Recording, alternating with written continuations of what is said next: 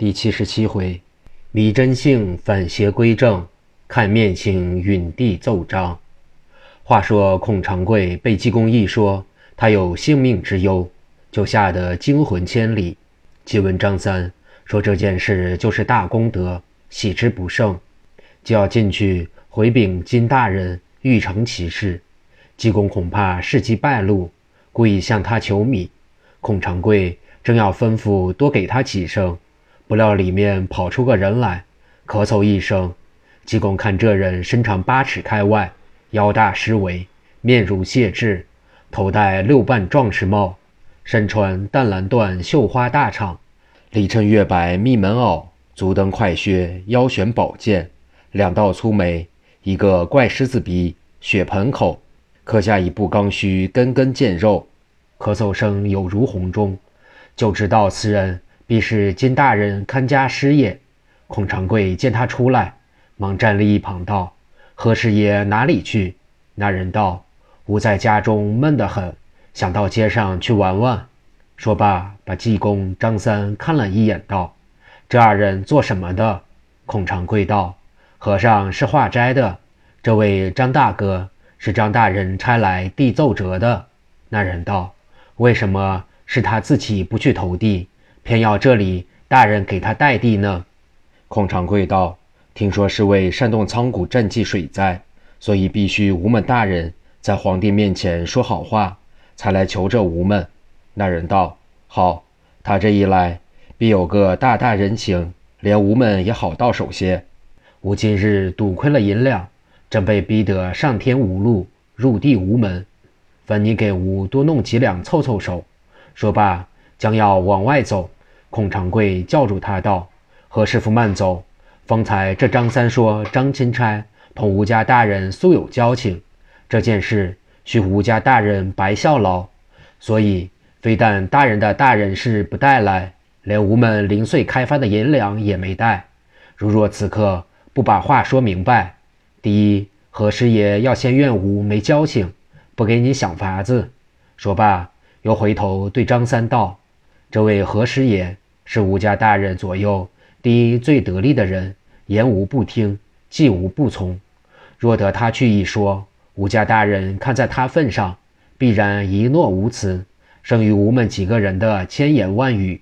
你若能走他门路，无虑是不成功；你若不肯走他门路，即使吴们同你尽力说好，经不得何师爷在背地说几句坏话，大人一变心。就白辛苦。张三道：“原来这位何师爷竟有如此大力量，吾一时不认识，倒失敬了。”那人道：“岂敢岂敢！”济公在旁听得明白，又瞧这人相貌凶狠，断不是几句空言所能吓倒他的，就暗暗念动真言。忽见那何师爷两眼发直，一言不发，往里就走。金大人正在书房。待皇帝批答各路的奏折，听庭中脚步声，抬头一看，见是何师爷，问他：“你来做什么？”那何师爷道：“吾有件大阴德给主人种，主人须听吾。吾平生只讨这一次人情，下次就不讨了。如若大人不依从说话，吾就死在大人跟前吧。”金大人大惊道：“何敬清，你今天怎么如此硬讨人情？”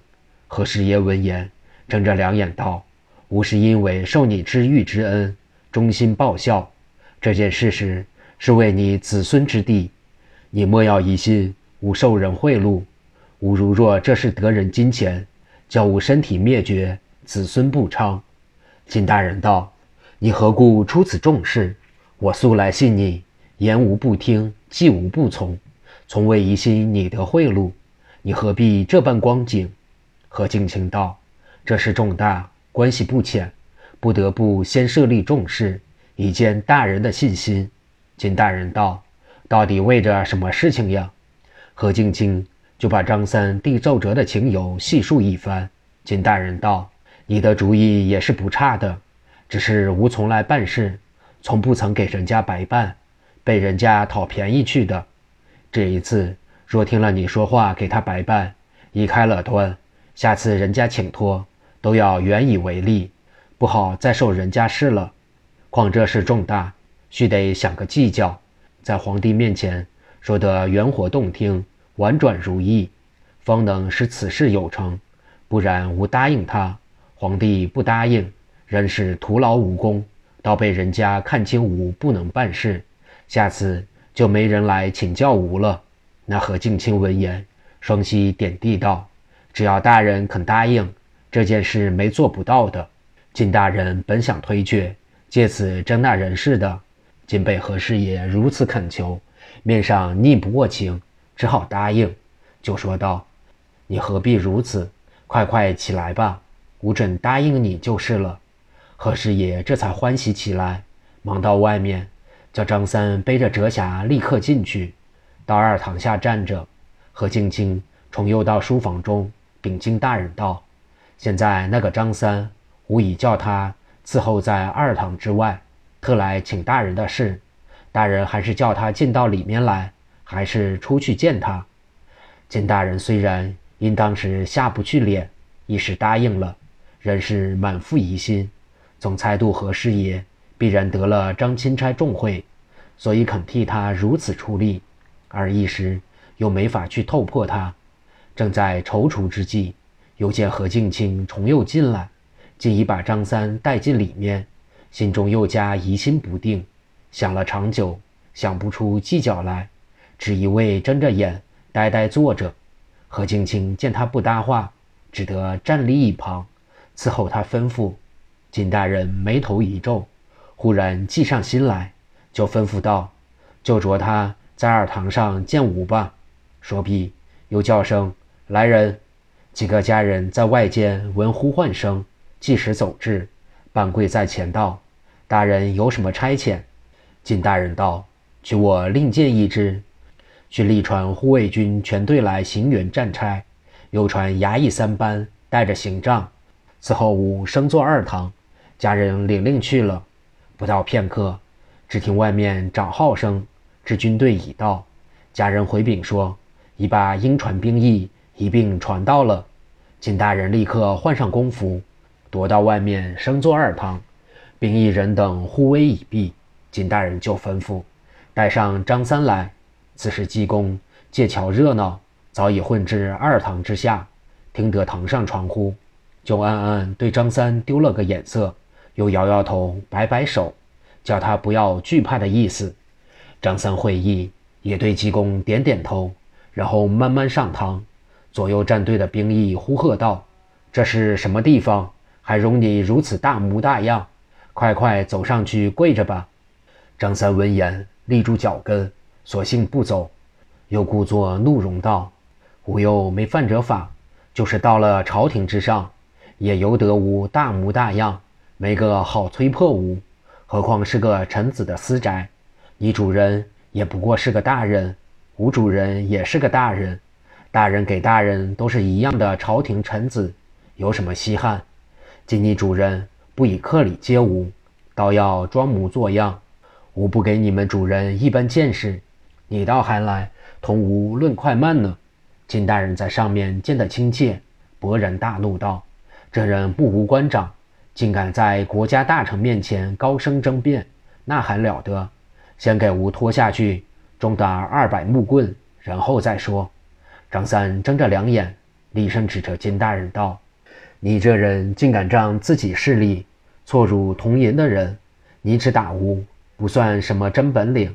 你如敢真给吴家主人作对，就把吴立时杀了，才算你有手段。金大人被他一击，哪里还忍耐得住，就喝道：“吾杀你容易得很，像杀个鸡狗一般。”说罢，就在旁边印信架上拔下一支令箭，吩咐两旁站着的护卫军。把张三牵出去斩首报来，两旁一声答应，走上堂阶，把令箭接了下来。一面就有四五个人上前把张三掀倒在地，用绳如法捆绑。金大人虽然喝令把他捆绑斩首，他心中并不真要杀他，不过借此吓吓他罢了。只要他自己肯求饶，或有人从旁代他恳求，就要放的。所以把他捆绑之时。金大人暗暗瞧着张三，看他是何容色，焉知张三并不惧怕，人照平常，毫无惊慌之色，心中很佩服他，道：“这个铁汉真不怕死，到了这个田地，还是如此样。”吾正要访觅这种硬汉，重用他，正在踌躇之际，旁边吓坏了何静清，一咕噜双膝点地，跪在堂上磕头道：“大人使不得，这人是由吾引进，现在就把他杀了。”叫我脸上如何过得去？请大人看吾薄面，饶他吧。金大人本巴不得有人出来求情，何青青已跪下去，他哪里会不答应？只是今天瞧他举动，大非昔比，竟像吃的一般，不知是何缘故，心中十分诧异，就说道：“吾本来定把这东西杀却，以雪吾胸中之恨。今何时也？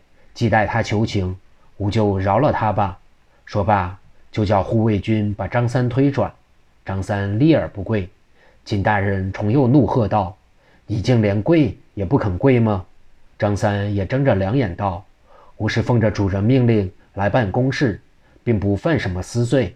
你先不应该坐堂见吾，倒还来责备吾。”金大人素淡张大人清廉，本来有些惧怕他，方才所以为难张三，是疑心他。暗地送贿赂给何师爷，要想把他以下吓出送贿赂的实据来。焉知张三并没一句话，就知方才的疑心是冤枉的。此刻又听张三说话理直气壮，句句在理，倒觉自己不是了，忙说道：“你嫌吾做了二堂，所以不肯跪下吗？这是容易的，吾就退堂，到里边去见你吧。”说罢，把手一摆。两面站立的人一声呼喝，金大人立刻退堂，至书房坐定。何青青带了张三进去，这才照家人见主人礼，半跪在前。金大人细细把前后事问了个仔细，张三也一五一十的说了。何青青又在旁边说了几句好话。金大人点头道：“既然如此，我就积个阴功，给他白辛苦一次吧。只是你回去。”需要好好禀赋你家大人，不可忘记了吾的好处。张三连称不敢，磕头谢了，正要起来，忽听里面一声咳嗽，大叫道：“大人不可答应。”后事如何，且听下回分解。